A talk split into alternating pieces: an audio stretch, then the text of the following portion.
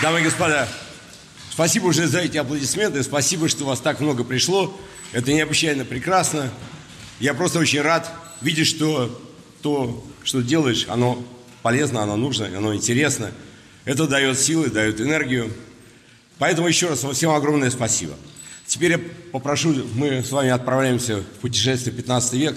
Постарайтесь все это понять, постарайтесь, чтобы у нас не было никакого шума, чтобы все могли почувствовать себя перенесшимися на более чем 500 лет тому назад, в эпоху тяжелую, героическую, но одновременно удивительную. Итак, мы с вами отправимся в середину 15 века. Эта эпоха, а, Столетняя война, в том освещении, которое мы видим, это фактически освещение глазами англосаксонских историков. В современном мире доминирует совершенно очевидно американская культура, американская, английская. И вы найдете целую кучу монографий о Креси, о Пуатье, ну, конечно же, о Зенкуре, об этом вообще сколько книг написано. И вы знаете, нет ни одной английской монографии, по крайней мере, я не нашел, о Кастильоне, о Формии. Ни одной. Хотя эти сражения сыграли огромную роль в истории как и Франции, так и Англии. Более того, они являются решающими. Значительные, важные, большие сражения. Поэтому мне хотелось запомнить эту лакуну. Итак, мы отправляемся сейчас с вами в путешествие. И чтобы нам легче было отправиться, пускай мелодия, мелодия, которая которые играли во время, когда Жанна Д'Арк вступала в вожденный Орлеан. Это мелодия самой старинной, наверное, марш христианского мира –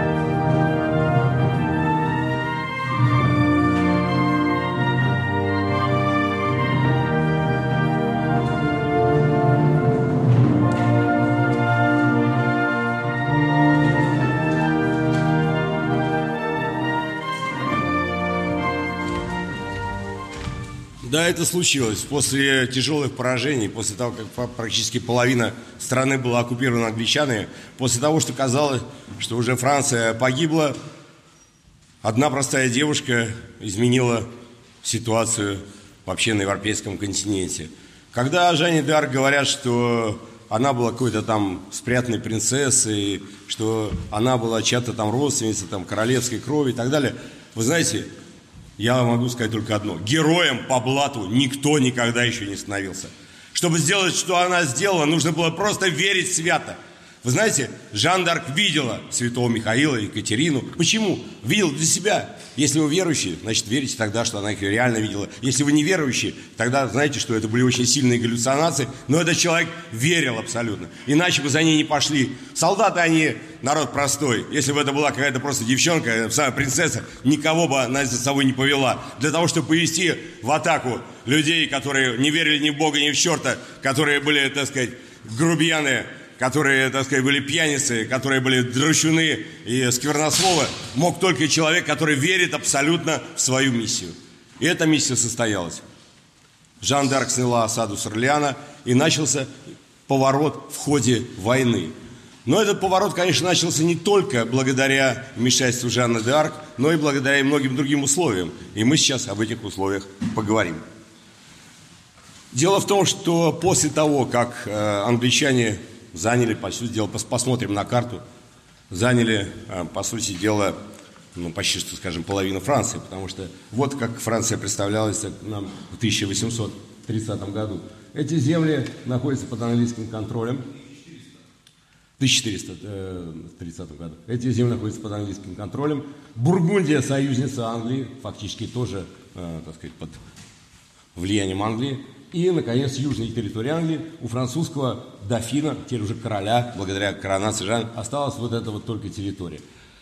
Но ситуация теперь изменилась. Дело в том, что, ведь, понимаете, англичане в, в XIV веке, они фактически совершали рейды по территории Франции, грабительские, вынуждая французов атаковать их, часто в самых сложных обстан... Э, э, обстоятельствах. А теперь ситуация такая, им нужно самим тоже контролировать, во-первых, территорию, а во-вторых, ее защищать. Потому что они ведь декларировали, что это их территория. Ведь Генрих VI, малолетний сын э, Генриха V, он коронован королем Франции, и теперь он как бы ответственен за, по крайней мере, то, что он считает Францией. Поэтому англичанам нужно держать гарнизоны, им нужно защищать эту территорию, это уже не просто совершать разбойничьи рейды, нужно теперь вести войну долгую и трудную. А, в этом смысле ресурсы английского королевства, конечно, уступали возможностям даже то, что было у дофина. В результате разорения Столетней войны оба королевства очень сильно уменьшились в численности. Ну, конечно, в этом сыграла еще черная чума XIV века. В начале Столетней войны Франция была королевством, в котором было 17 миллионов человек. В это время о которой мы с вами сейчас говорим, 30-е годы 15 века здесь осталось 10 миллионов. Но 10 миллионов это с территории, занятой англичанами, и территории под контролем французов. 10 миллионов. На территории английского королевства тоже было огромное уменьшение населения. То есть оба государства ослабли.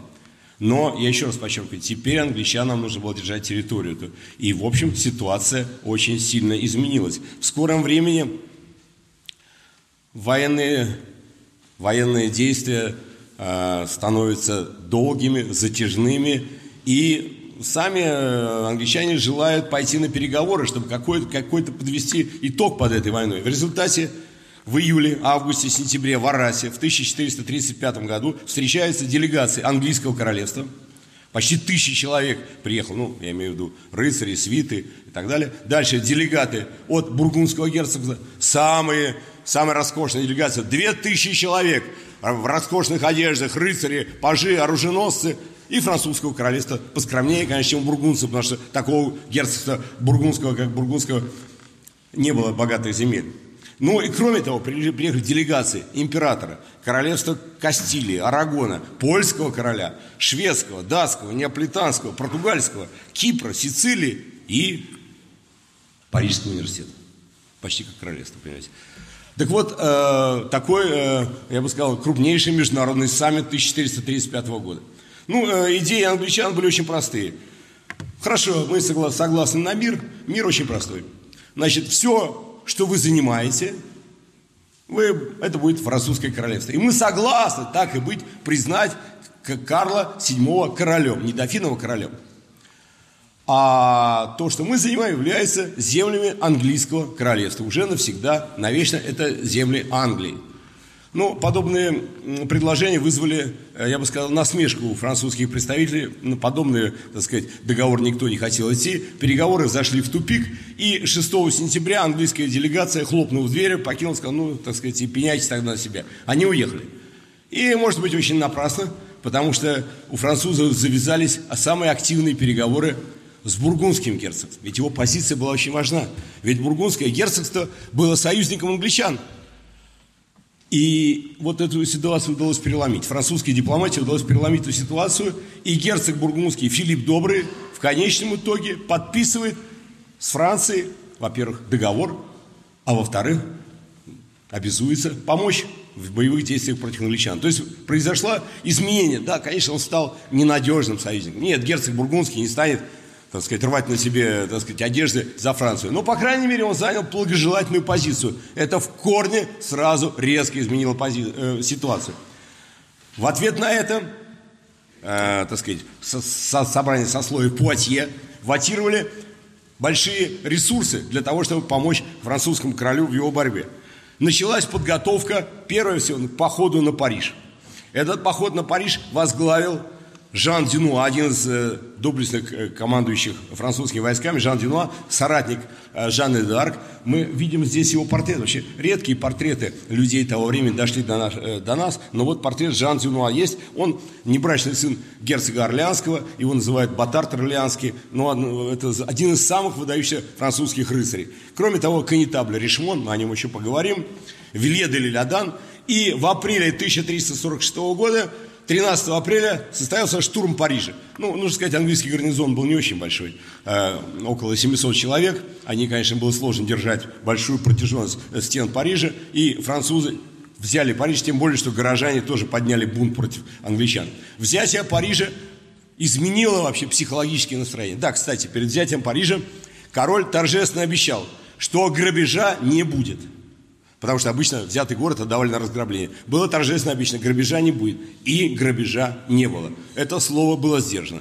Конечно, кого-то казнили. Ну, тут же, понимаете, не без этого. Потому что уже Париж был под властью англичан с 19 года. Было много товарищей, которые не слишком себя хорошо повели по отношению к французскому королевству, поэтому пришлось немножко навести порядок. Но это был самый минимум. Массовых, никаких массовых репрессий, никаких, э, никакой охоты на ведьм.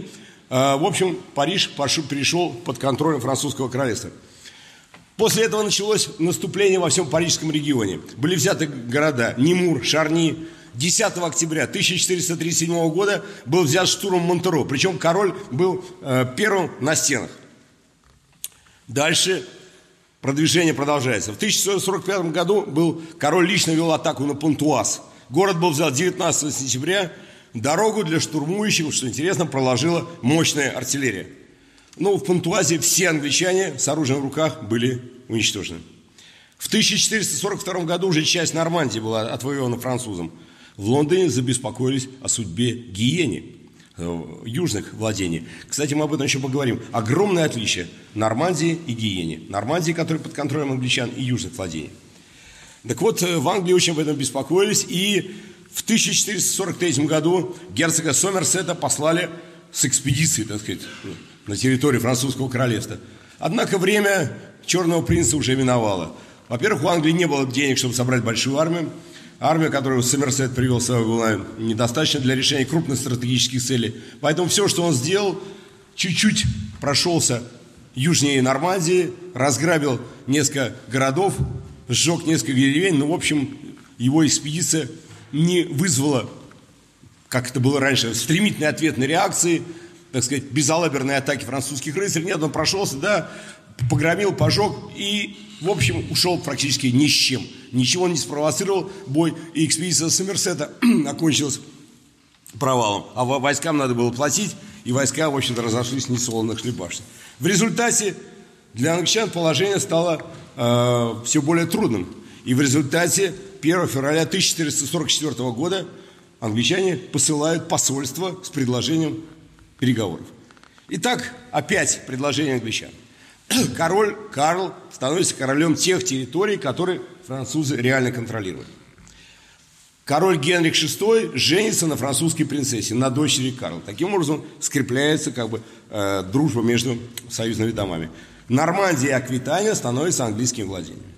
Но французы предложили другое. Нет, а мы готовы, чтобы Нормандия и Аквитания, Гиень, были английскими владениями, но на условиях вассальных, английский король на коленях перед французским приносит вассальную клятву за эти земли. Они остаются вассалами французской короны, но при этом будут и вассалами английской короны. Как это было в 13 веке. Вот по поводу Аквитании была таким образом в 13 веке. Но, естественно, англичане на это, э, так сказать, ответили резким отказом. Что касается принцессы, французская, знаете, принцесса это тоже не очень здорово. Потому что, когда отдаешь французскую принцессу замуж за английского короля, тем самым в английском принце появляется больше претензий на французский престол.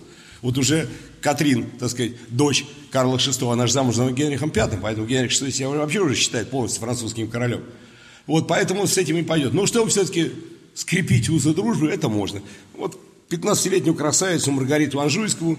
Она дочь герцога Рене Анжуйского. На престол у нее каких-то особых прав нет. Поэтому вот эту, пожалуйста, принцессу, чтобы скрепить наши, так сказать, возможные узы дружбы, можем отдать. В общем-то, на, на этом переговоры закончились. Обе стороны остались при своих, но, но согласились заключить перемирие. Обе стороны выдохлись. И было заключено перемирие. Оно было э, заключено сроком э, так сказать, до 1 апреля 1946 года, но реально оно продлится до 1949 года. 24 мая 1444 года произошло символическое обручение Генриха VI с Маргаритой Анжуйской. В ходе грандиозной церемонии в Туре союз скрепил папский легат. А 28 мая 1444 года в Туре было подписано перемирие. Вот это перемирие использовали гораздо с большей пользой французы. Вот об этом перемирии, о этом моменте для нас очень важно, чтобы перейти к началу серьезных боевых действий. Король Карл сделал выводы о том, правильные выводы, о том, что основная причина поражения французской армии – недисциплинированность, неорганизованность феодального ополчения. И поэтому сейчас появилась возможность, есть временная мирная передышка, есть возможность организовать. И есть ресурсы, которые дала территория. Кстати, кстати, с Парижа сразу потребовали. В Париже денег и много денег. И вот деньги появились. Так вот, возникла идея создать постоянную армию, профессиональную армию. Небольшую армию, но высокопрофессиональную. В результате в марте, а по некоторым сведениям в мае ученые колеблются, 1445 э, года в Нанси был подписан ордонанс о постоянном войске. Ордонанс, то есть приказ, слово ордо, э, приказ, ордонанс, приказ. Создать 15 ордонансовых рот по 100 копий каждая. Ну, э, значит, что такое копье? Копье в ордонансовой роте один жандарм с тремя конями, один кутелье конный, мы сейчас об этом поговорим, два лучника – один паш, один слуга, то есть шесть человек. То есть ордонансовая рота – это э, по регламенту это 600 человек. Значит, слово «рота», поэтому нас не должно вводить в заблуждение. Речь идет, конечно, правильно было бы сказать, кавалерийский полк, а еще даже сказать бригада, потому что эта рота не только конная, она может, соответственно, вести бой и в пешем строю, поэтому это, в общем-то, по э, своему положению почти что бригада. Ну, жандарм, э, вот посмотрим, давайте, как выглядел жандарм в, в, в этот момент – еще мы послушаем, нам э, Клим э, Жуков расскажет о подробном вооружении, поэтому о вооружении, так сказать, э, сейчас не говорю. Понятно, я хочу сказать о социальной роли. Жандарм в ордонансовой роте – это не обязательно рыцарь. Это просто человек, имеющий вооружение рыцарское. Но его социальное положение, он может быть оруженосцем, и он теоретически может быть даже не дворянином, а человеком, у которого просто есть средства. Ну, конечно, подавляющее большинство – это, естественно, дворяне. Лучники, два лучника на каждое копье. Эти лучники, по идее, должны были бы спешиваться и вести бой в пешем строю. То есть, примерно делать то, что делали, делали английские лучники. Но вот здесь вот маленькая проблема. И маленькая вещь, на которую мало кто обращает внимание. Мы сейчас э, э, о ней поговорим. Ну, хорошо, мы посмотрим жандармов. Я бы хотел остановиться на проблеме э, вознаграждения, которые получали э, солдаты, если можно так назвать, э, ордонансовых рот жандарм получал в месяц 15 ливров жалования. Ну, знаете, когда люди говорят, там, говорят, ну, какой-нибудь 17 век, сколько там рублей там или чего-то, и э, оставляют без расшифровки, это просто смешно, потому что мы не понимаем, что это такое за деньги. Ну вот в 2007 году группа французских историков э, провела такое подробное исследование по поводу эволюции стоимости денег. По их мнению, ливр середины 15 века, это примерно на 100, 150 евро. Но это в 2007 году. То есть по нашим временам один ливр середины 15 века 200-250 евро. То есть один жандарм получал жалование 3000-4000 евро в месяц, что соответствует примерно жалованию высокопоставленного офицера современной французской армии, майор, подполковника и так далее. Лучник получал половину этого жалования. Ну, правда, жандарм должен на свои деньги содержать э, пажа и слугу, поэтому, так сказать, часть этих денег и не уходит. Кроме того, он получал от э, города, где он располагался, комнату, две кровати, конюшни на четыре коня, другое помещение для хранения продовольствия, лучники, одну комнату и две кровати, конюшни на четыре коня. А, кроме того, город предоставлял им каждую неделю постельное белье, дважды в неделю белую скатерть. А, кроме того, должен был обеспечивать значит, а, в месяц э, для одного латника, лучников, кутилей и слуг – два барана, пол быка или пол коровы и так далее и тому подобное. То есть социальное положение э, жандарма – это, в общем социальное положение офицера, офицера примерно ну, в ранге майора.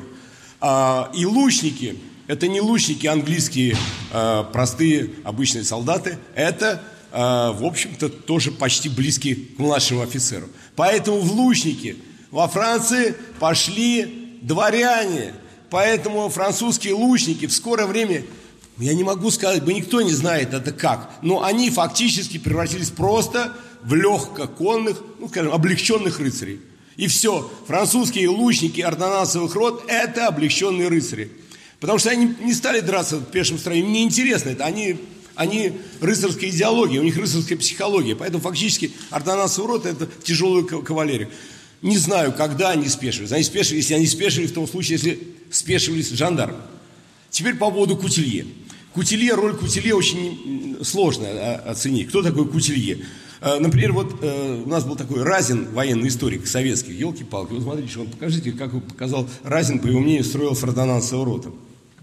Ну, у него кутилье стоят, понимаете, впереди жандармы стоят, за ним почему-то э, на дядьки в пешем строю, а за ними конные лучники. Как он себе представляет, передвигается? Ну, абсурд, конечно. Кутили это были тоже конные. А, кутиль по-французски это широкий нож, это мощный нож.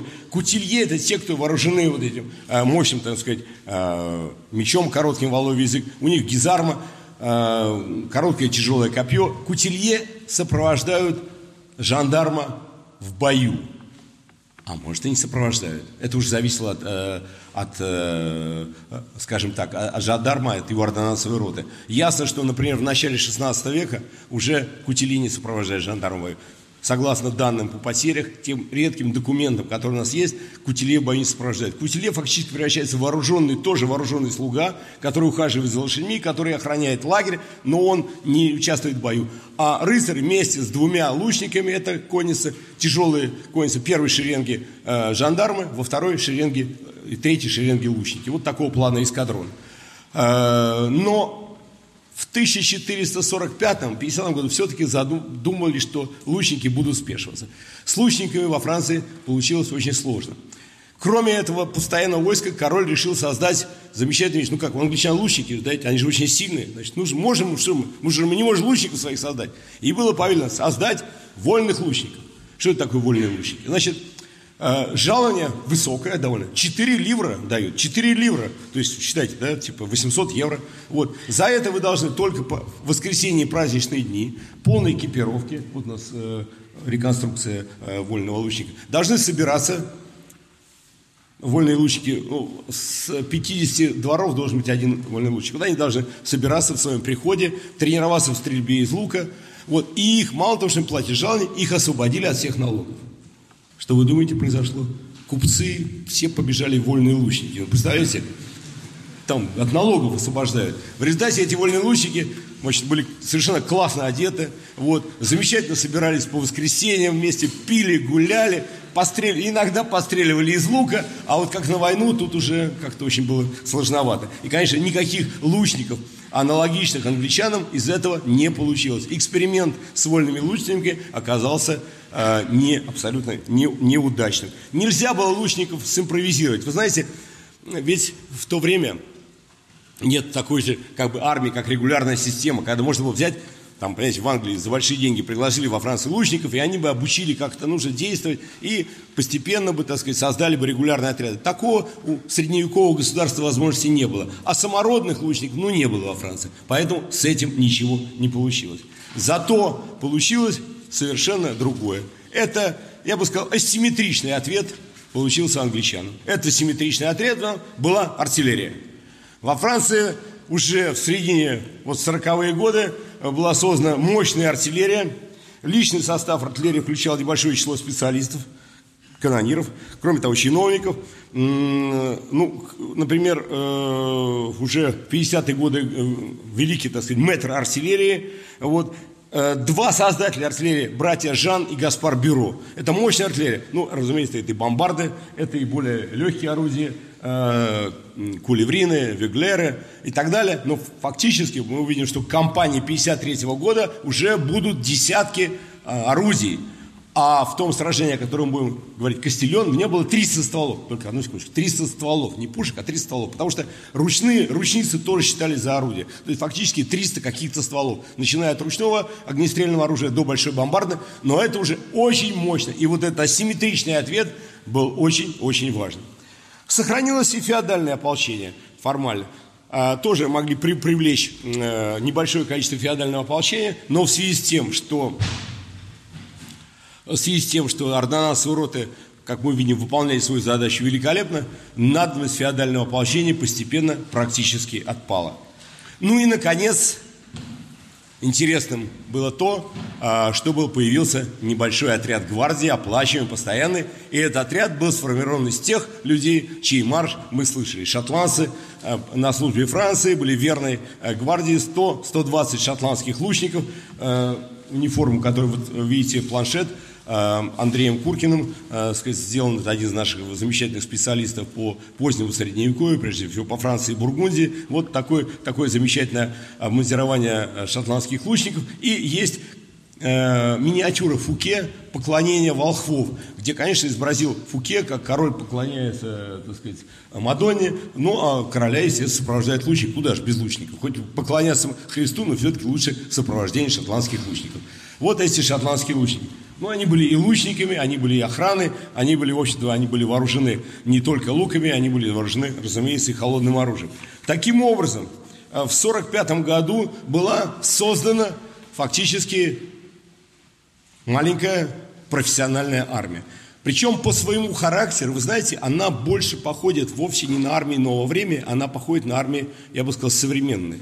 Почему? Потому что, смотрите, э, 15 ордонансовых рот. 15 ордонансовых рот, это всего получается 6 тысяч бойцов. 6 тысяч бойцов, это фактически есть вся армия французского края, 6 тысяч бойцов. Ну, 2 тысячи, э, пардон, 3 тысячи это не бойцы, это, а, то, есть, то есть 6 тысяч бойцов. Но бойцов суперэлитных, суперпрофессиональных, от которых требуется жесткая дисциплина. И, вы знаете, в связи с высочайшим престижем ордонансовых рот, туда просто-напросто знать просилось бедные, э, из бедных дворянских семей сыновья считали для себя огромную честь служить в ордонансовых родах. А командиры ордонансовых род были знатнейшие сеньоры Франции. А именно поэтому, я считаю, в ордонансовых родах должность командира ордонансовой роты – это фактически генеральская должность, так сказать, так, а солдат ордонансовых рот – это э, офицеры, это, в общем-то, офицерские ударные части спецназа, говоря современным языком абсолютно, так сказать, э, готовые выполнять любые задачи и в конном, и в пешем строю. Вот это и главная сила. Эти части поддержаны артиллерией, которая может, так сказать, их закрепить. Это еще не армия нового времени. Это армия высоко организованного средневековья. У англичан организ... средневековье было организованное. То средневековье, которое победило при Креси, при Азенкуре. Французы же, как кажется, создали еще более высоко организованное средневековье. Но это еще не армия нового времени. Но мы посмотрим, как это средневековье действовало, и, как выяснилось, оно действовало успешно. Ну а прежде чем мы будем говорить о боевых операциях, я думаю, что я предоставлю слово самому лучшему специалисту в нашей стране э, по, так сказать, оружию э, этого времени, Климу Жукову, он же мессир Роже. Прошу вас, мессир Роже.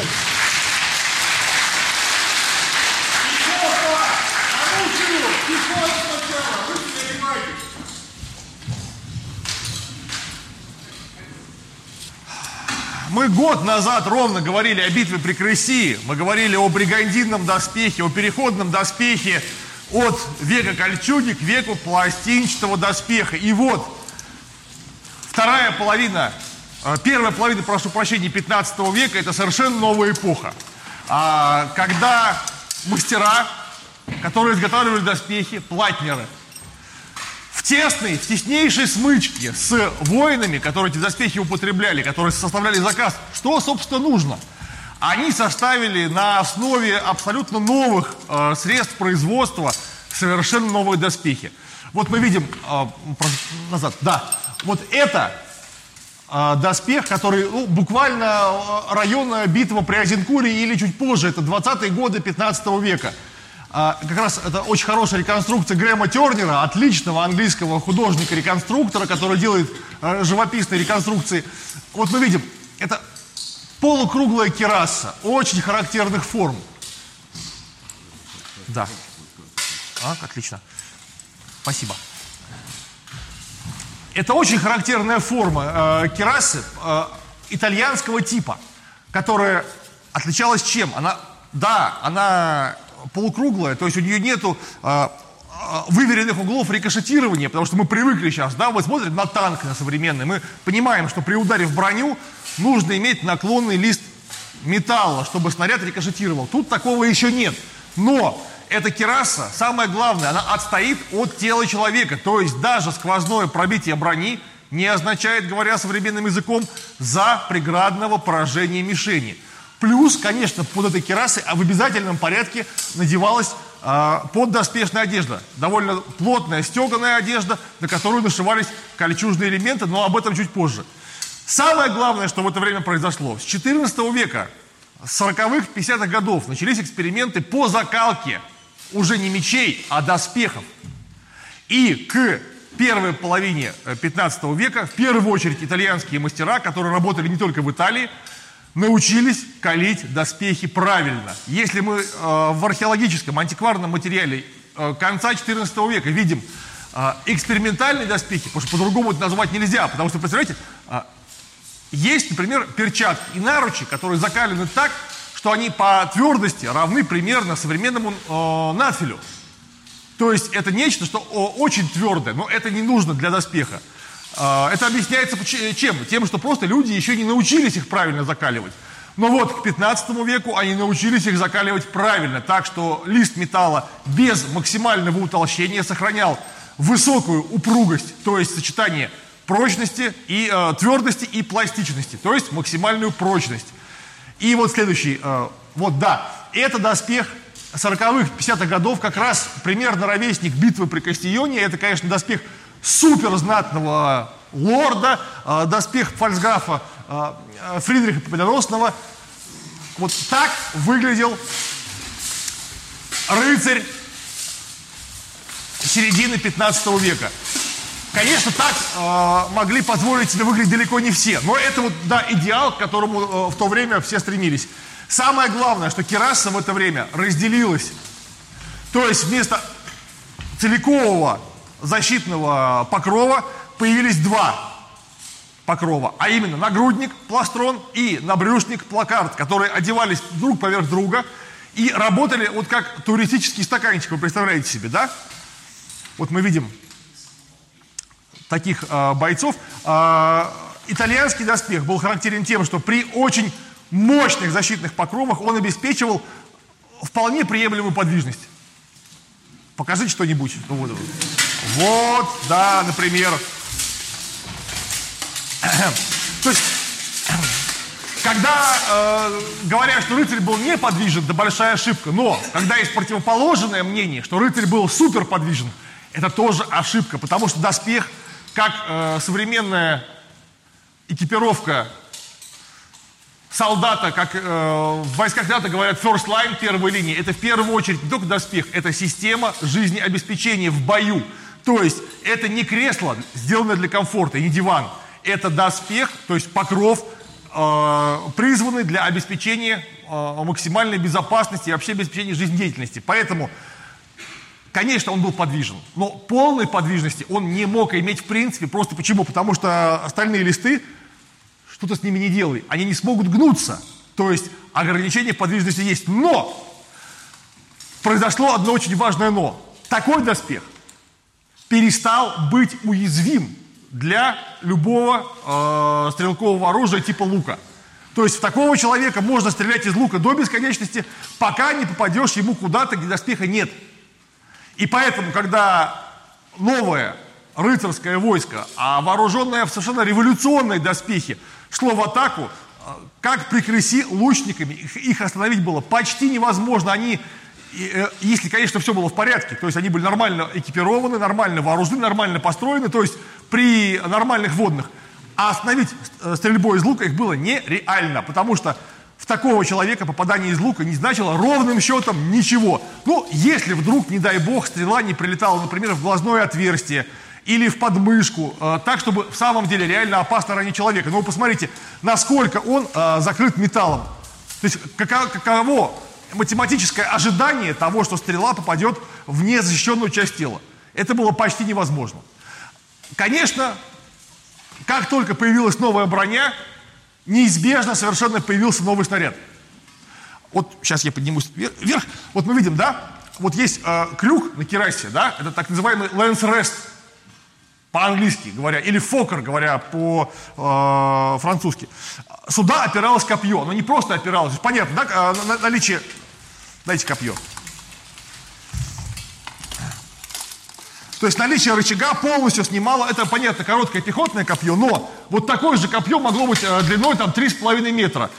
Ему не нужно держать его рукой совершенно. То есть он всю нагрузку снимает с себя полностью. Вся нагрузка приходится на кирасу. Но это не только в этом смысл. На рыцарском копье, вот в месте рукояти находился так называемый арет, то есть упор, который упирался в крюк, и при таранном ударе на полном скаку человек не получал больше нагрузки в руку. Понятно, что когда скачет э, полутонная лошадь, плюс там еще 100 килограмм дяденьки в доспехах, при ударе в мишень удержать рукой копье невозможно, оно проскользнет. А арет, то есть железная муфта, фланец, говоря по-нашему – разгружался при ударе в, в крюк, и копье больше никуда не проскальзывало. И причем от человека в этот момент не требовалось вообще никаких физических усилий. То есть удар копья полностью приходился в мишень. И вот удар такого жандарма на полном скаку являлся абсолютно смертельным оружием 15 века. И даже начала 16 века страшнее не было ничего. Никакая пуля, никакой арбалетный болт, никакой а, выстрел из лука не мог обеспечить такого поражающего эффекта. И это было единственное вообще, что могло а, как-то дестабилизировать а, воина в таком вооружении. Могу подтвердить, что мы однажды пробовали, ошибаться без аретов на боевых, то, конечно, все составит. У него закрыт, так ничего не выйдет. Придется... О. В общем, мы однажды экспериментировали с шибками на боевых наконечниках без аретов, и вот по этому доспеху все соскальзывает. То есть там максимум царапины и все. Причем царапины не на нем, а на доспехе. Ну, естественно. А, дальше очень важно эволюционировала а, защита на э, головы. Вот мы видим два шлема арме. Это шлем, который позволяет, во-первых, вращать головой в, любую сторону, то есть ориентироваться на поле боя. Это очень важно, потому что конник – это очень динамичный боец, который не просто как-то выехал на поле боя. Вы знаете, как пехотинец идет э, со скоростью 80 шагов в минуту, э, ему не нужно особенно вертеть головой. Всадник – это динамичный боец, который идет на, на очень большой скорости, и у него положение на поле боя может измениться в любую минуту. А шлем, который позволяет вращать головой в любую сторону, плюс имеющий подвижное забрало, то есть можно в любую секунду поднять забрало и посмотреть, все ли в порядке. Вот, это сейчас перейдем к этому. Это очень важно. При этом а, такой шлем обеспечил очень серьезную безопасность от острого копья. Острое копье, можно еще раз на секундочку. Это опять же пехотное копье, но вы представляете себе наконечник, он у боевого рыцарского копья мало чем отличался. Он, придя в забрало, соскальзывал в сторону. То есть угол рикошетирования забрала позволял сохранять э, человеку не просто целостность, а еще и ко всему прочему, из-за рикошета нагрузка на шею, на шейные мышцы была минимальна, он оставался в живых. Плюс для бойцов первой линии, которые, собственно, вот жандармы, которые составляли первый, э, первую ударную шеренгу, применялись вот такие усиления. Бартели, да, говоря по-немецки, которые вот так вот э, э, поддевались под арме, застегивались сзади. Ну, сейчас не будем застегивать, давайте просто оставим, да? И вот удар приходился уже в них, совершенно не затрагивая шеи никак. Все, спасибо. При этом, видите, вот вырез очень характерный э, в бартеле. То есть можно было поднять забрало, не снимая такого усиления. Врагом этих людей, помимо, собственно говоря, всадников, также вооруженных точно, потому что в Англии в это время точно так же примерно были, ну, э, со своими этническими, конечно, особенностями, люди были вооружены примерно... Да, это мы видим, это э, классическое итальянское вооружение, которое было господствующим с э, 40-х годов 15 века до начала 16 века приблизительно. Э, в Англии, в общем, конечно, были свои этнические особенности, но э, там работали те же самые итальянские мастера или мастера, выученные итальянцами, в основном. Это были самые, как мы сейчас сказали, топовые Э, специалисты э, в деле изготовления доспехов. Но был опасный враг у конницы. Скоро, буквально через там 40 лет после, даже какое там, через 40, через 20 лет после битвы при Кастионе, этот враг скажет свое веское слово. Это организованная средневековая пехота. Вот мы видим гораздо более легкие доспехи, то есть ничего похожего на вот такие вот монолитные почти непробиваемые средства защиты.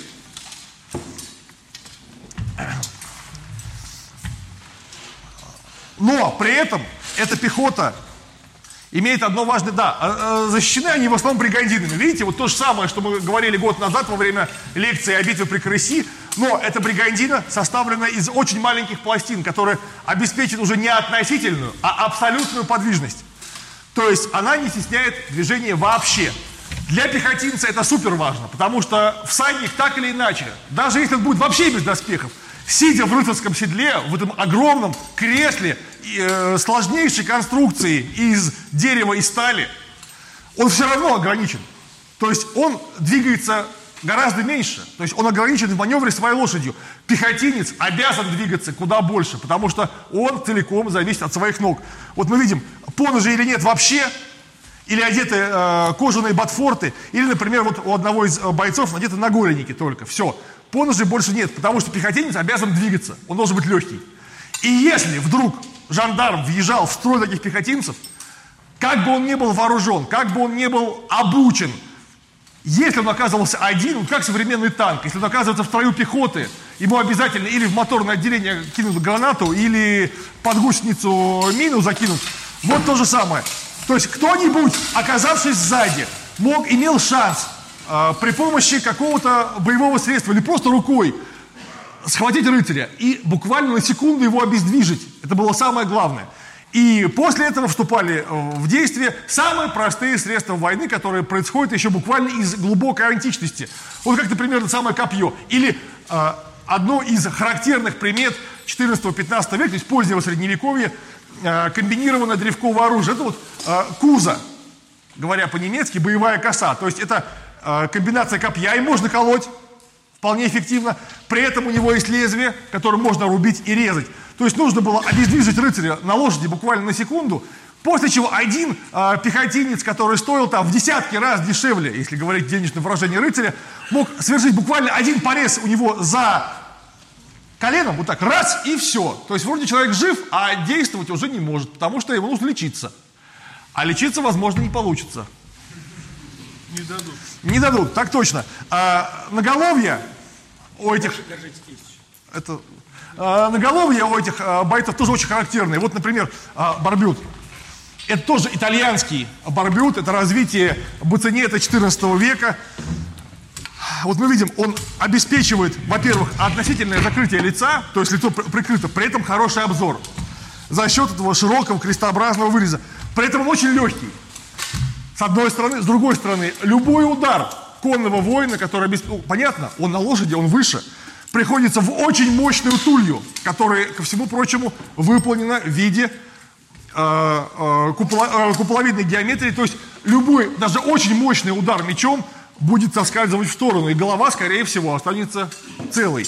Э, дру, другим развитием, да, вот, пожалуйста, э, другой вариант этого самого шлема, точно такой же, с полностью открытым лицом, это то, что в современной историографии называется термином «салад» или «селата». Это вот, тут мы видим совсем уже позднее развитие этого салата. Это конец 15-го, начало 16 века, так называемый черный салат с очень характерными немецкими геральдическими символами, с э, черным орлом на серебряном фоне и с очень характерным бургундским пламенением по периметру вот это то, во что превратилось в итоге вот такое вот наголовье. Оно хорошо чем? Оно безразмерно. То есть вот у Павла э, голова размера примерно 56-го, у меня 61-го. При этом он ее только что носил, ну и я вот ее так раз и надеваю. То есть я тоже в нем, потому что он практически безразмерен. У него самое главное, что внутренний калибр корректируется ушиваемым подшлемником. То есть это шлем, который изготавливался на потоке, не под человека, как у рыцаря, а просто всем подряд.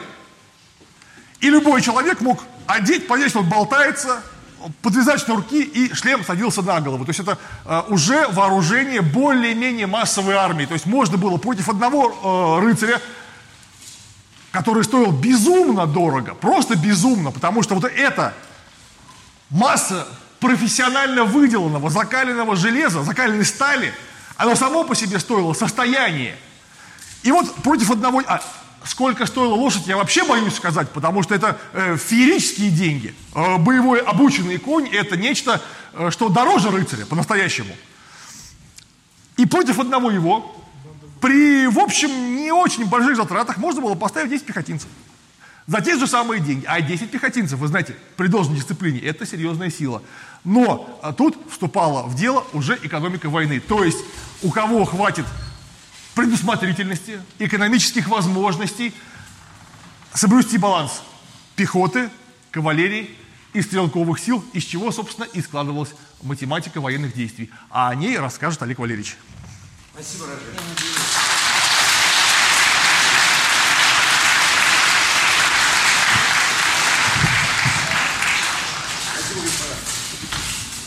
Так, господа рыцари, оруженосцы, я вас очень благодарю всех. А теперь, пожалуйста, возвращаемся во Францию 15 века. Итак, перемирие. Перемирие, которое французы использовали гораздо более успешно, создав фактически новую армию. Некоторые даже считают ее началом как бы регулярной армии. Это неверно, это армия не нового времени, это армия средневековая, которая исчезла, потом не оставив после себя а, следа, потому что армия нового времени – это уже другая армия, которая происходит от наемной пехоты начала 16 века. Но все-таки это была профессиональная армия. В английских правящих кругах многие были недовольны этим долгим перемирием. Особенно был недоволен герцог Сомерсет – Потому что все они видели, что Генрих VI явно склоняется к миру с французами. И этот мир, конечно, мог быть на условиях принят французами только невыгодных для английских герцогов, графов и тех, кто, в общем-то, э, в этой войне был заинтересован. Поэтому Сомерсет просто-напросто устроил небольшую провокацию, если можно назвать ее, конечно, небольшой. В ночь с 23 на 24 марта 1449 года 600 наемников на службе англичан, формально как бы войска не английские, внезапно ворвались в город Фужер. Они по лестницам забрались в этот город Фужер. Ну а дальше, действуя уже в таком, я бы сказал, характерном английском стиле.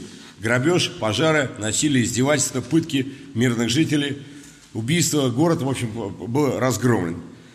Несмотря на то, что Сомерсет официально открестился от этого, естественно, во многом он был инициатором этого. После этого Французы, естественно, направили протест, требуя, чтобы вообще этих людей наказали. Город вернули.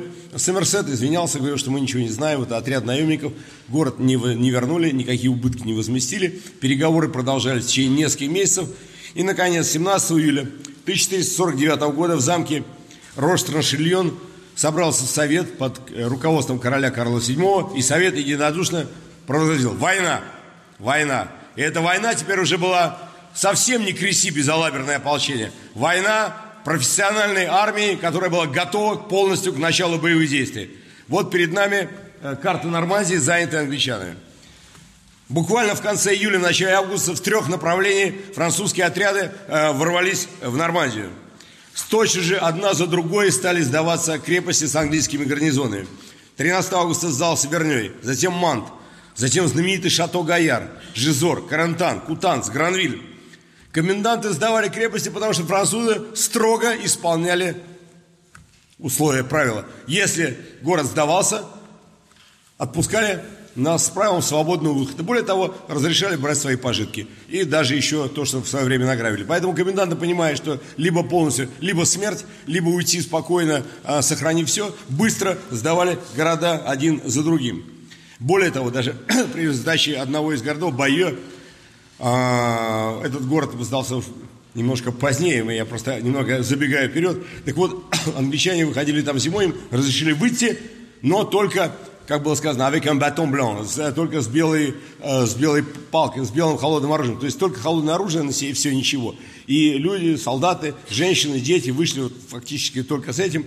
И Жан де Бюэ, полководец французский, он как-то проникся с сожалением и сказал, ладно, пускай забирают лошадей, пускай забирают повозки, разрешил уйти, так сказать, со своим имуществом.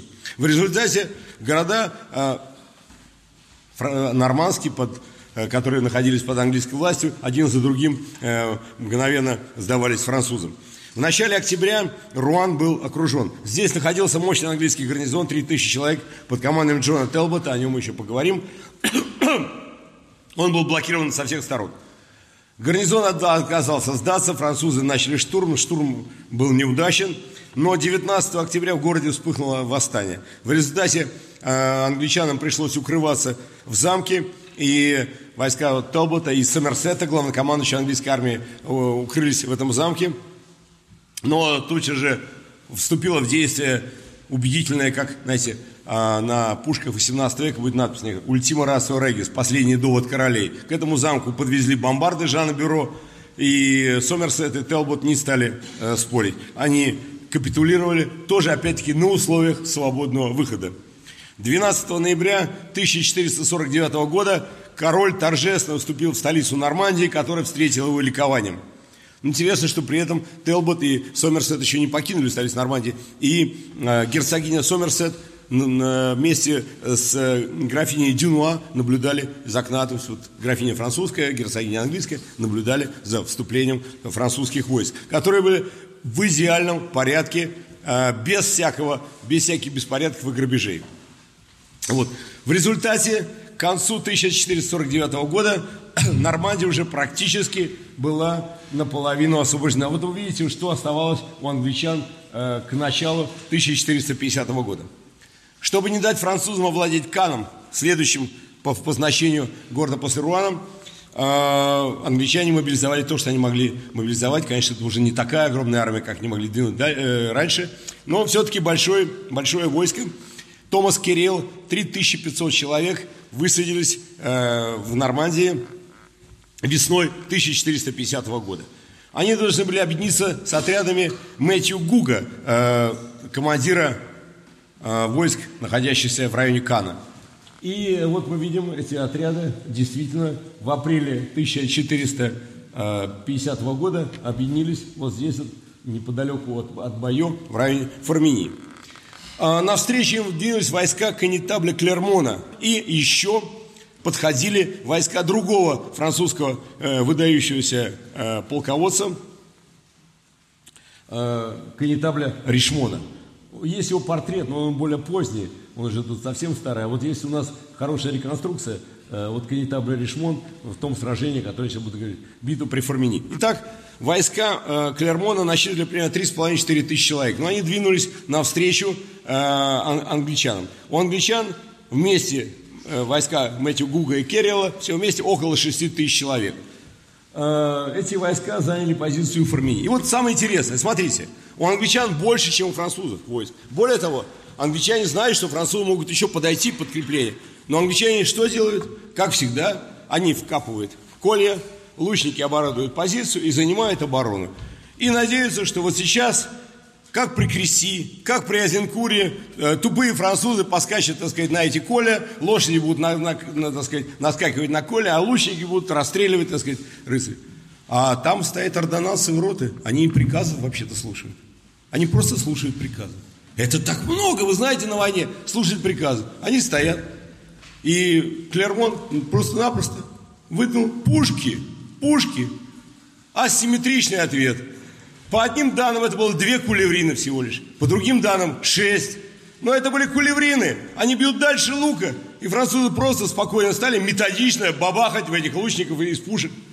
А вы знаете, это очень неприятно, когда вас из пушек стреляют. И, э, и вот, и вот ситуация, вот, все говорят, вот такая английская супертаксика, вот англичане, такие потрясающие стрелки из лука, они такой придумали. А что они, две кулеврины и все. И что делать? Стоять? Бежать, что ли?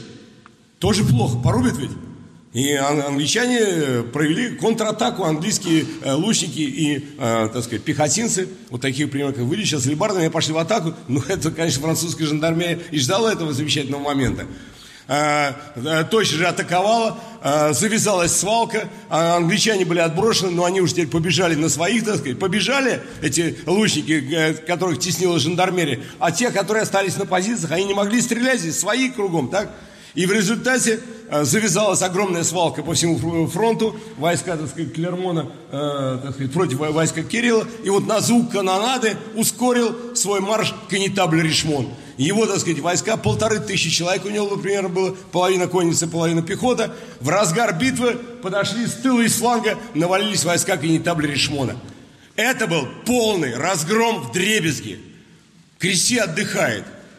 На поле боя э, после сражения при Формини подобрали 3774 э, трупа англичан. Э, раненых здесь не было. Крестьяне как-то очень не, не любили этих товарищей. Поэтому сбежавшие все крестьяне перебили всех англичан. То есть здесь было, раненых не было. Здесь 3774 трупа. В плен попало 1200-1400 человек вместе с Томасом Кириллом. И только Мэтью Гук э, так сказать, сумел удрать в поле сражения, ну, может быть, у него 600-700 человек. Вот и все. Полный разгром абсолютно. Вот эти замечательные, удивительные лучники, которые превосходят все. Просто две маленькие кулеврины. И вопрос был решен. Асимметричный ответ. И дисциплина, и дисциплина. В результате э, после э, Формини уже было крыть абсолютно нечего. Э, Мэтью Гук вот как раз капитулировал в Байо, он отошел в город Байо, и здесь тоже была капитуляция, которой жалился над ними, э, так сказать, э, Жан де Бюэй. В начале июня французы осадили Кан. Здесь опять был Сомерсет, потому что он из одного города в другой уходил, а потом опять Сомерсет, командующий здесь сидел, и опять у него гарнизон 3000. И вот интересно, как пишет очевидец э, Тома Базен – это было изумительное и страшное зрелище. Огромные бомбарды, стрелявшие каменными ядрами. Стволы некоторых были такого большого калибра, что в них легко мог поместиться человек. Как это ждал э, Тома Базен, в один выстрел такой бомбарды мог разбить башню или даже несколько домов. 24 июня 1450 года Кан сдался графу Дюнуа. Сомерсет получил право вернуться в Англию со своими людьми. Французы отпускали, пожалуйста, если город сдается, вовремя отпускают.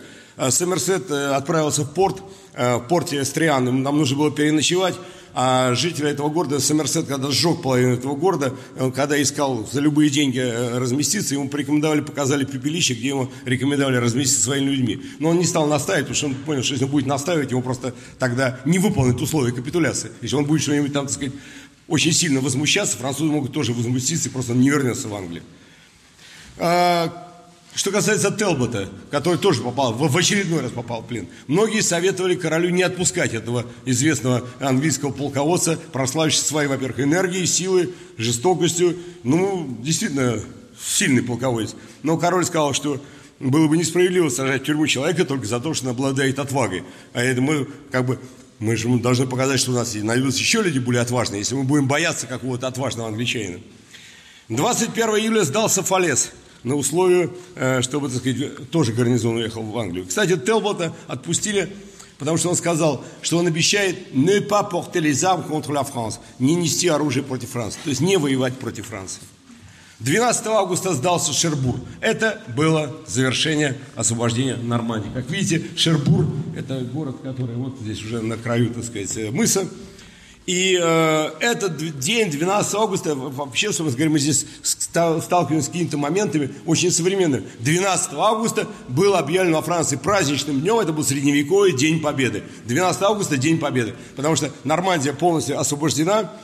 И э, вот Дюкер, э, Дюклер, современник пишет, никогда еще не было, чтобы такая большая страна была занята за такое короткое время с такими малыми потерями для воинов и таким малым ущербом для жителей.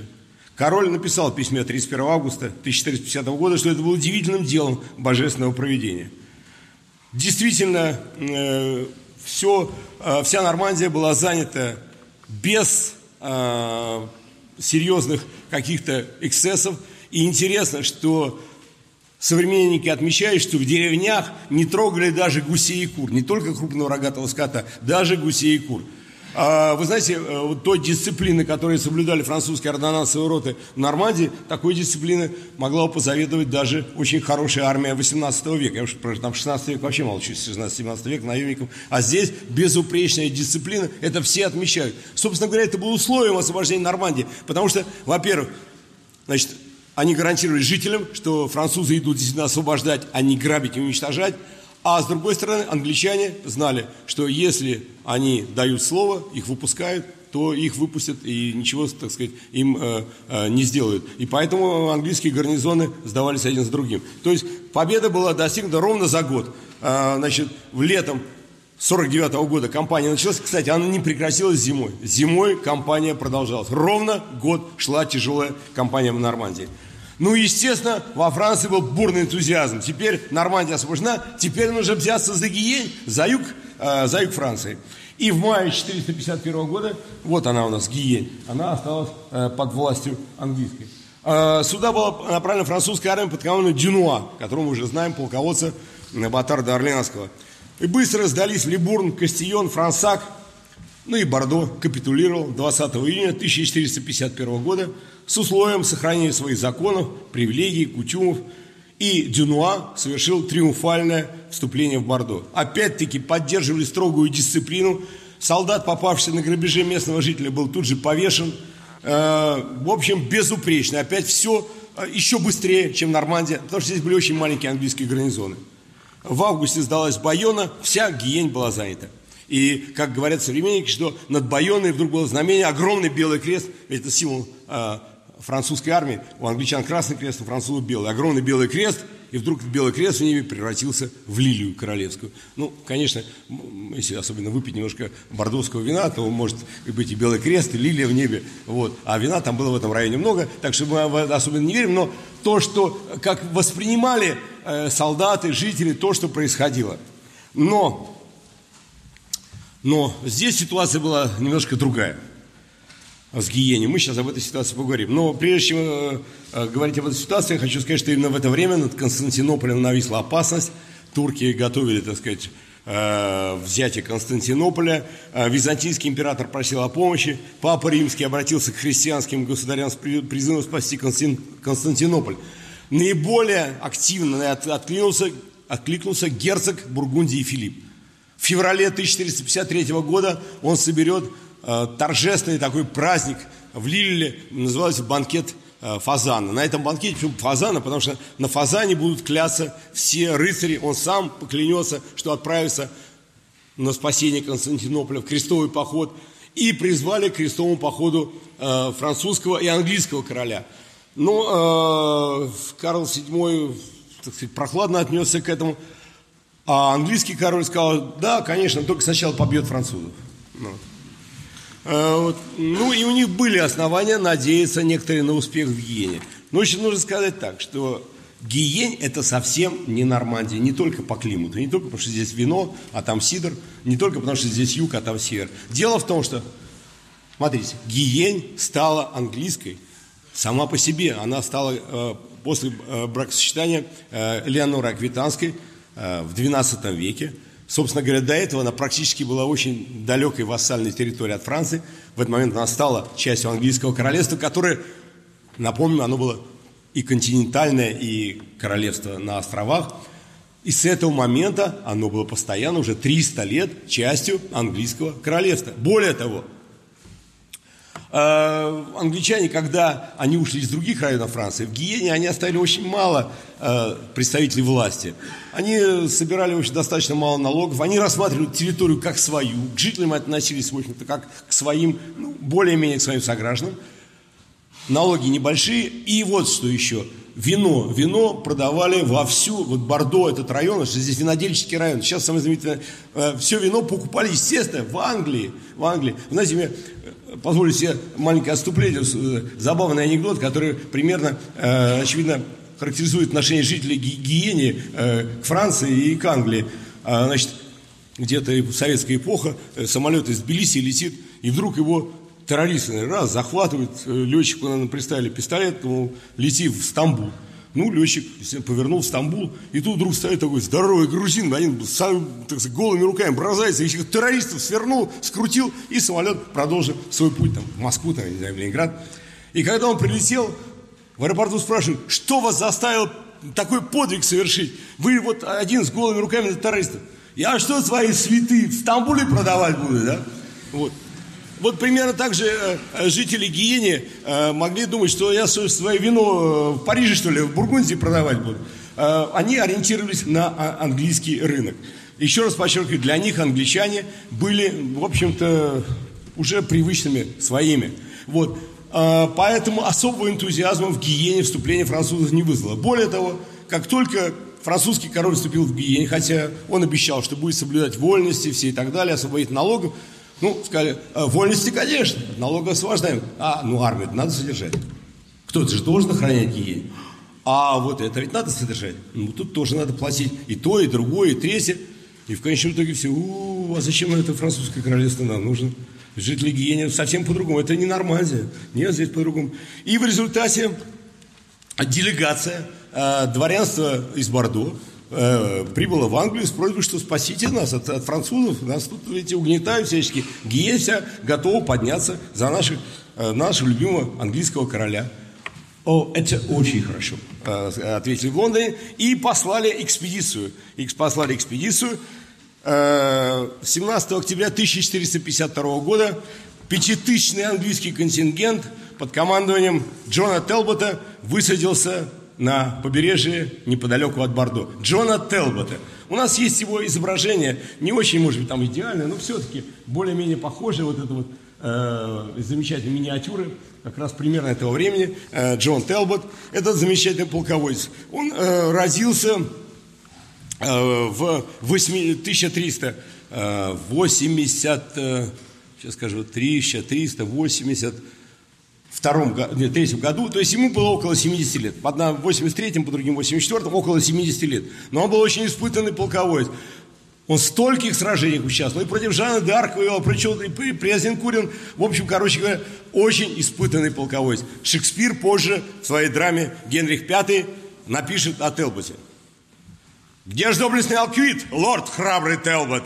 Граф Шрусбери, за бранные заслуги он был пожалован великим графом Ошфордским, Утерфордским и Валенским, лорд Телбот Гудрикский и Ренфильский, лорд Вердел Лоловский, лорд Стрэндж Блекмирский, лорд Кровель Уинфилдский, Ролф, лорд Фернивал, трикрат прославленный лорд Фокенбридж, Георгия, святой славный рыцарь, святого Михаила и Руна, великий маршал Генриха VI. Вот такими помпезными, так сказать, э, словами Шекспир э, вводит, так сказать, персонаж.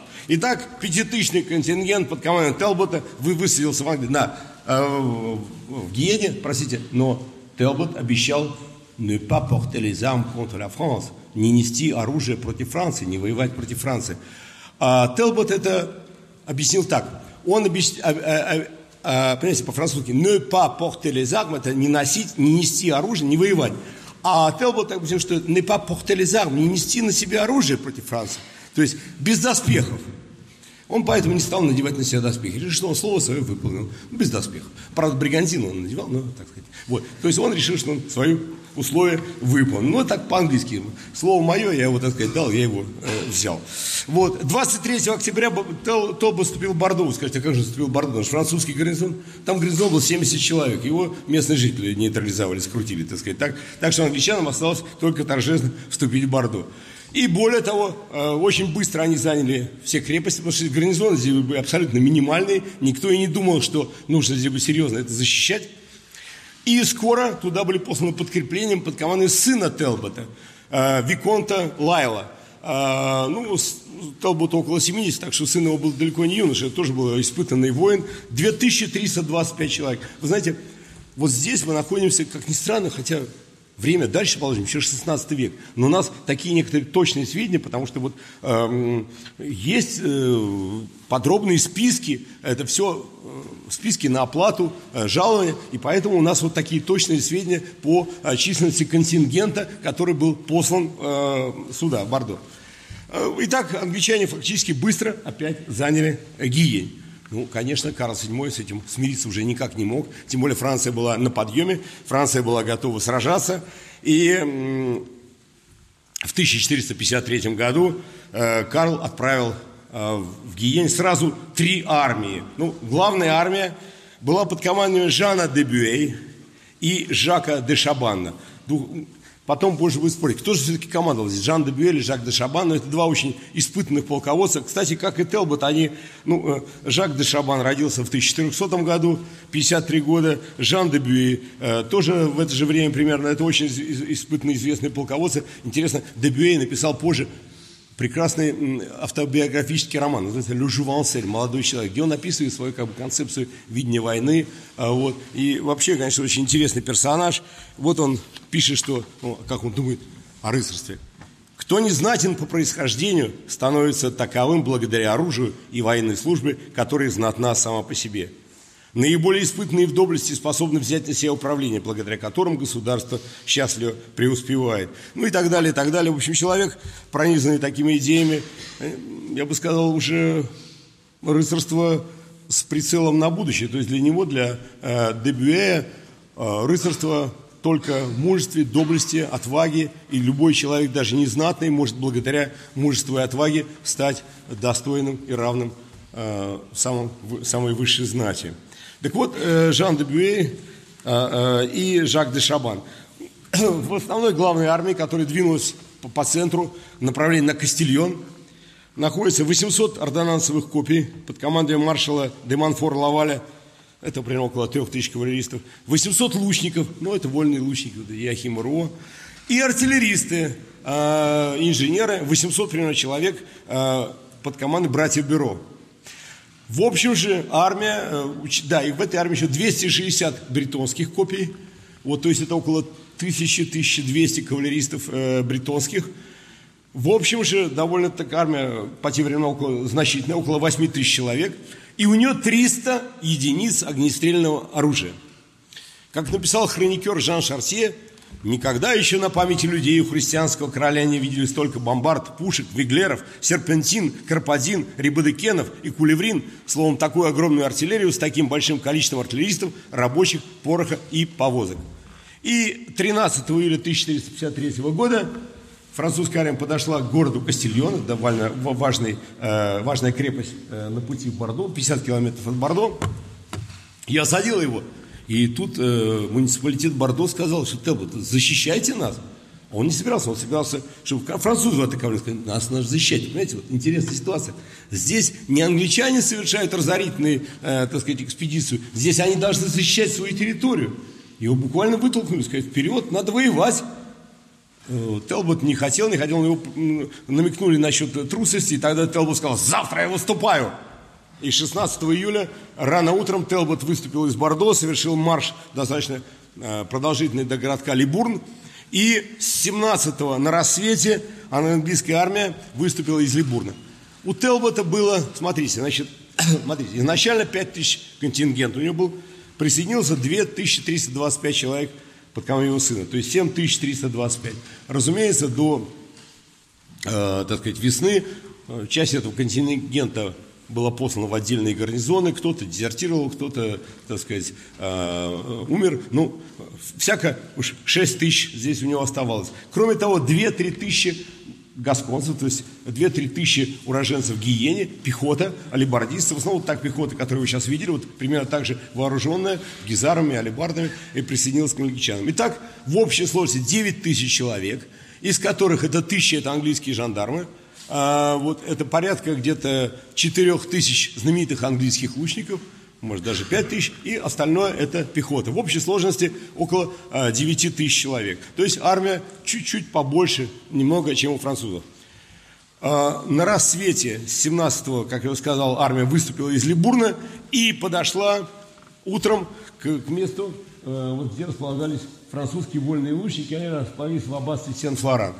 Английский авангард, состоявший из 500 жандармов и 800 конных лучников, атаковал внезапно и результат был, как, можно сказать, всегда. Вольные лучники разбежались все в разные стороны. В общем, вы уже понимаете, что это была не самая лучшая, так сказать, часть э, французской армии. Э, вот англичане ворвались в Абасто, э, перебили где-то сотню этих вольных лучников. Вот остальные разбежались, хотя их командир Иохим Ро, так сказать, показывал, так сказать, образцы мужества и героизма, но он был ранен, и, в общем, короче говоря, вольные лучники разбежались. Вот. По этому поводу э, Телбот решил это событие отпраздновать хорошо. Э, в аббатство Сен-Флоран, в котором находились э, французские лучники, было богатым аббатством. Здесь было много вина. Это же, вы знаете, вот сейчас вот весь этот район, если какой-нибудь француз рассказывает, называть места, знаете, для всех только название вин. Потому что здесь вот виноградники везде абсолютно. Это Сент-Эмильон, Медок там и так далее. Все знаменитые э, вина. Поэтому вина здесь было сколько хочешь огромные бочки вина, так сказать, откупорили, и э, англичане стали отдыхать. Э, более того, Телбо сказал, что нужно место служить благодарственным, а завтра пойдем, так сказать, разобьем, так сказать, французов. И тут, тут прибыл гонец из э, крепости и доложил, что замечено движение во французском лагере. А потом сам комендант, сам комендант э, Кастильона э, приехал, э, карту верните, пожалуйста и доложил, что во французском лагере видно движение. Судя по всему, французы убегают. А пыль идет, так сказать, пыль, пыль стоит столбом. Это июль, так сказать. Так вот. А, и Телбот тогда решил немедленно выступать, немедленно атаковать, пока французы не ушли, разгромить и, и так далее. Вот. Нужно сказать, что эта пыль действительно была, и действительно было движение, только Телбот, а, точнее не Телбот, а те, кто ему сообщали, приняли это, эту пыль совсем за другое. Это были лошади, которых угоняли из лагеря. Дело в том, что французы решили действовать, эм, так сказать, по английской рекомендации. У них был лагерь, лагерь был укрепленный, вот, Э, и здесь стояло 300 стволов, вот, а лошадей э, жандармерии отсюда из лагеря увели. Жандармерия спешилась, заняла боевые посты вместе с французскими лучниками и также французские орудия. И Телбот, э, очевидно, думая, что французы отступают, повел свою армию в атаку. Еще раз, несмотря на то, что ряд э, командиров говорит, что ни в коем случае, в частности, Томас Эринхэм был категорически против атаки. Но Телбот был непреклонен, он э, приказал всем спешиться своим жандармам. Армия у него еще была на подходе. То есть большая часть уже подошла, но еще хвосты подходили. Артиллерия у него еще не прибыла. У него была не очень большая, но артиллерия у него была. Вот. Он остался на белом коне, как он считает, выполнить свое обещание, без доспехов, но в красном, бригантине, покрытой красным э, бархатом. Вот. На этом коне он командовал войсками. Итак, на поле боя, еще раз подчеркиваю, была часть английской армии. Она построилась тремя баталиями и двинулась к французским укреплениям. Остальные подходили, а отряд Томаса Эвринхэма должен был попытаться атаковать лагерь с тыла. Ну, когда видишь некоторые схемы э, битвы при Кастильоне, непонятно, почему англичане не атаковали с тыла, но э, нужно сказать так, здесь был лес, большой довольно лес, проход здесь был узкий, и поэтому э, трудно здесь было действовать большими силами, поэтому здесь только пошел один из английских отрядов. Итак, э, когда э, англичане выстроились, развернули знамена короля, святого Георгия, святой Троицы и Телбота, и с криком «Телбот!» Они двинулись в атаку. И тут Вот асимметричный французский ответ. 300 стволов заработали. Загрохотали бомбарды, веглеры, краподины, э, ручницы. Все это загрохотало, забило. И это было, конечно, ужасающий огонь. 300, 300 стволов. Э, первая атака английская захлебнулась, но Телбот все равно бросал новую атаку. Даже в одном в одном из источников говорится, что Телбот приказал построить черепаху, даже как древние римляне. Но это, конечно, абсурд, потому что не было таких щитов, такого количества щитов. Тем не менее, англичане атаковали отчаянно. Мы здесь видим на э, картине английского художника э, реконструкцию это, этого момента. Видим, вот э, английские рыцари штурмуют. Но вы видите также, что их ожидают здесь, во-первых, и французские пушки, и французские ручницы. Еще раз подчеркиваю, 300 стволов, это считая и такие стволы, и такие стволы. Но все-таки это действовало очень убедительно. И в скором времени атаки английские стали, э, стали выдыхаться, они стали, э, так сказать, утопать в, в крови и в, тру, в трупах. Телбот пытался гнать э, новые и новые свои части в атаку. В конечном итоге все английские войска практически подошли на поле боя, но против укреплений, против э, огня французских пушек почти ничего они не могли сделать. И вот в этот момент Телбот поскакал вдоль линии, линии укрепления, стремясь, так сказать, поддержать мужество своих солдат. И в это время ядро из французской кулеврины, судя по всему, разбило ему ногу и убило лошадь под ним. Он рухнул вместе э, со своим конем. И вот это, возможно, этот момент послужил как бы сигналом мощной контратаки. Во-первых, вступили в действие бретонские жандармы. Бретонская жандармерия опять-таки, можно понять, почему я атакую здесь, только зная местность. Потому что здесь лес.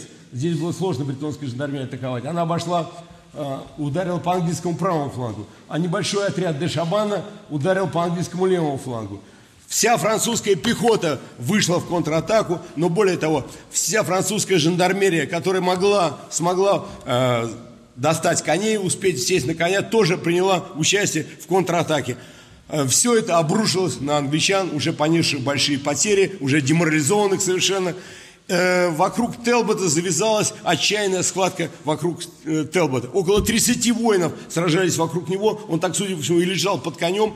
Причем здесь сын его, Викон де Лайл, тоже сражался. Вот. И всех этих воинов, все эти воины погибли вокруг него, защищаясь якобы Телбот кричал, что он заплатит богатый выкуп, но это не услышали, и французский лучник Мишель Перунен э, зарубил его несколькими ударами по голове, кто-то еще ему другими ударами, он искрошили всего.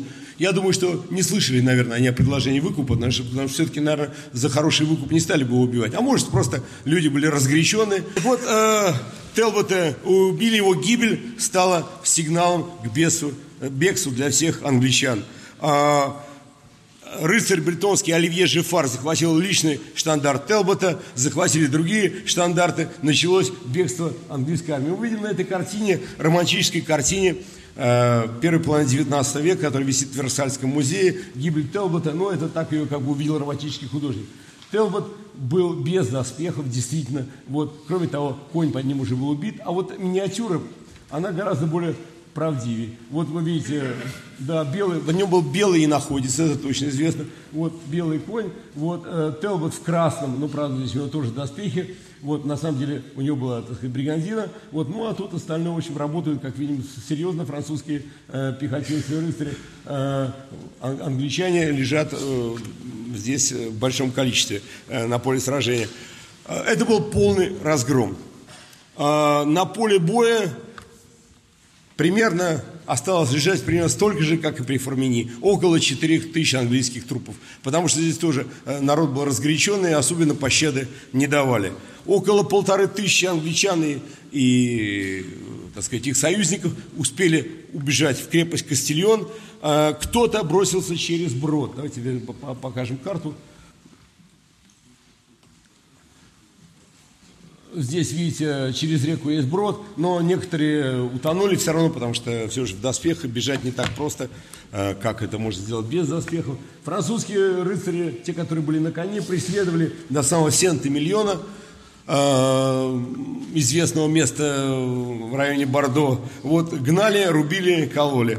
Э, в общем, в Бордо от английской армии вернулось не более 4 тысяч солдат под командованием Хьюга де Шамуа. Остатки английской армии. Ну, а те, которые не вернулись в Бордо, те, которые были в Кастильоне, 19 июля гарнизон Кастильона капитулировал. Те, которые до этого были, и те, которые туда забежали. Затем сдался Либурн, потом Франсак. Бордо еще довольно долго сопротивлялся. Но город сдался все-таки в конечном итоге. 19 октября город сдался, и опять английский гарнизон получил право свободного выхода, право вернуться в Англию.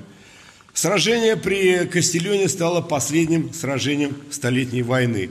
А, когда Генрих VI э, узнал о результатах похода Телбота, он сошел с ума, а, у него началось настоящее безумие, Потом, говорят, через год он более-менее восстановился, но вот уже было поздно, в Англии началась смута, и в скором времени, буквально в самые ближайшие месяцы, начнется знаменитое событие – война алые и белые розы.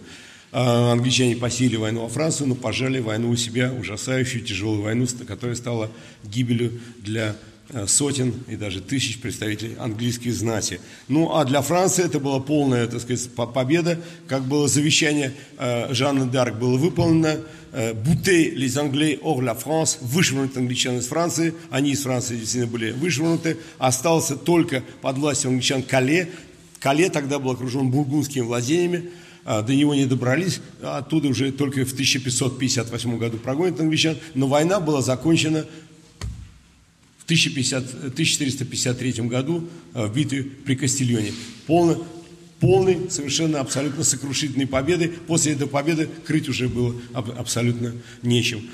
Вот таким вот образом завершилась это, этот, э, этот поход, эта война, которая, казалось, идет вечно, но одновременно, я должен сказать, что 1453 год стал я бы сказал, годом таким поворотным в судьбе Европы, потому что в то время как французы и англичане сражались здесь, и для всех европейцев, западных европейцев, конечно, было важно то, что произошло здесь в районе Бордо, это было завершение вот этой англо-французской войны, а, в это время, в мае 1453 года, произошла одна из крупнейших историй в истории человечества Пал Константинополь, туда ворвались турецкие войска, уничтожив весь гарнизон, и на этом пала Византийская империя. 1453 год, таким образом, э, в истории э, континента является в определенной степени поворотным. Ну а здесь я бы хотел э, завершить за то, что вот здесь, на поле битвы при Кастильоне, при Формении, мы можем увидеть то, что, в общем-то, чему нас хотел, я бы сказал,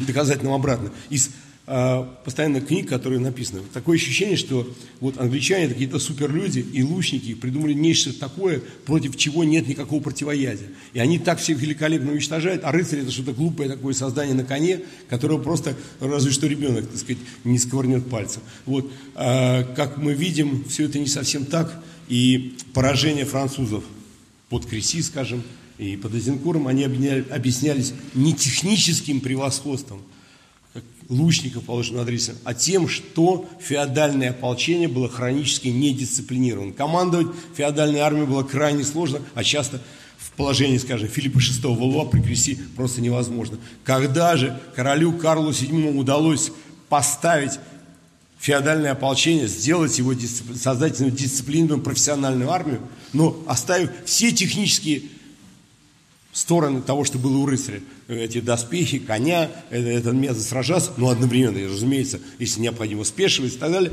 можно было увидеть, что э, эта э, рыцарская конница могла дать. Ну и, конечно, я бы сказал, был найден асимметричный ответ. Да, у нас нет лучников таких замечательных, но у нас есть пушки. И пушки оказались очень эффективны. Еще раз подчеркиваю, это были пушки на службе рыцарства. Это еще не были пушки на службе буржуа на службе города, это были пушки на королевской службе. Ну, а в общем-то, мне хотелось рассказать об этих событиях, потому что я считаю, что э, Столетняя война очень односторонне изображается, люди видят одну сторону и совершенно не видят завершения Столетней войны, которая таким громадным контрастом креси наоборот и показывает, что вообще-то рыцарство далеко еще не умерло, и оно еще будет много сражаться, и еще будет э, такие сражения, как Мариньяна, Лебединая песня, рыцарство, еще много другого. Так что рыцарство вовсе еще не погибло. На поле боя при Креси не родилось новое время.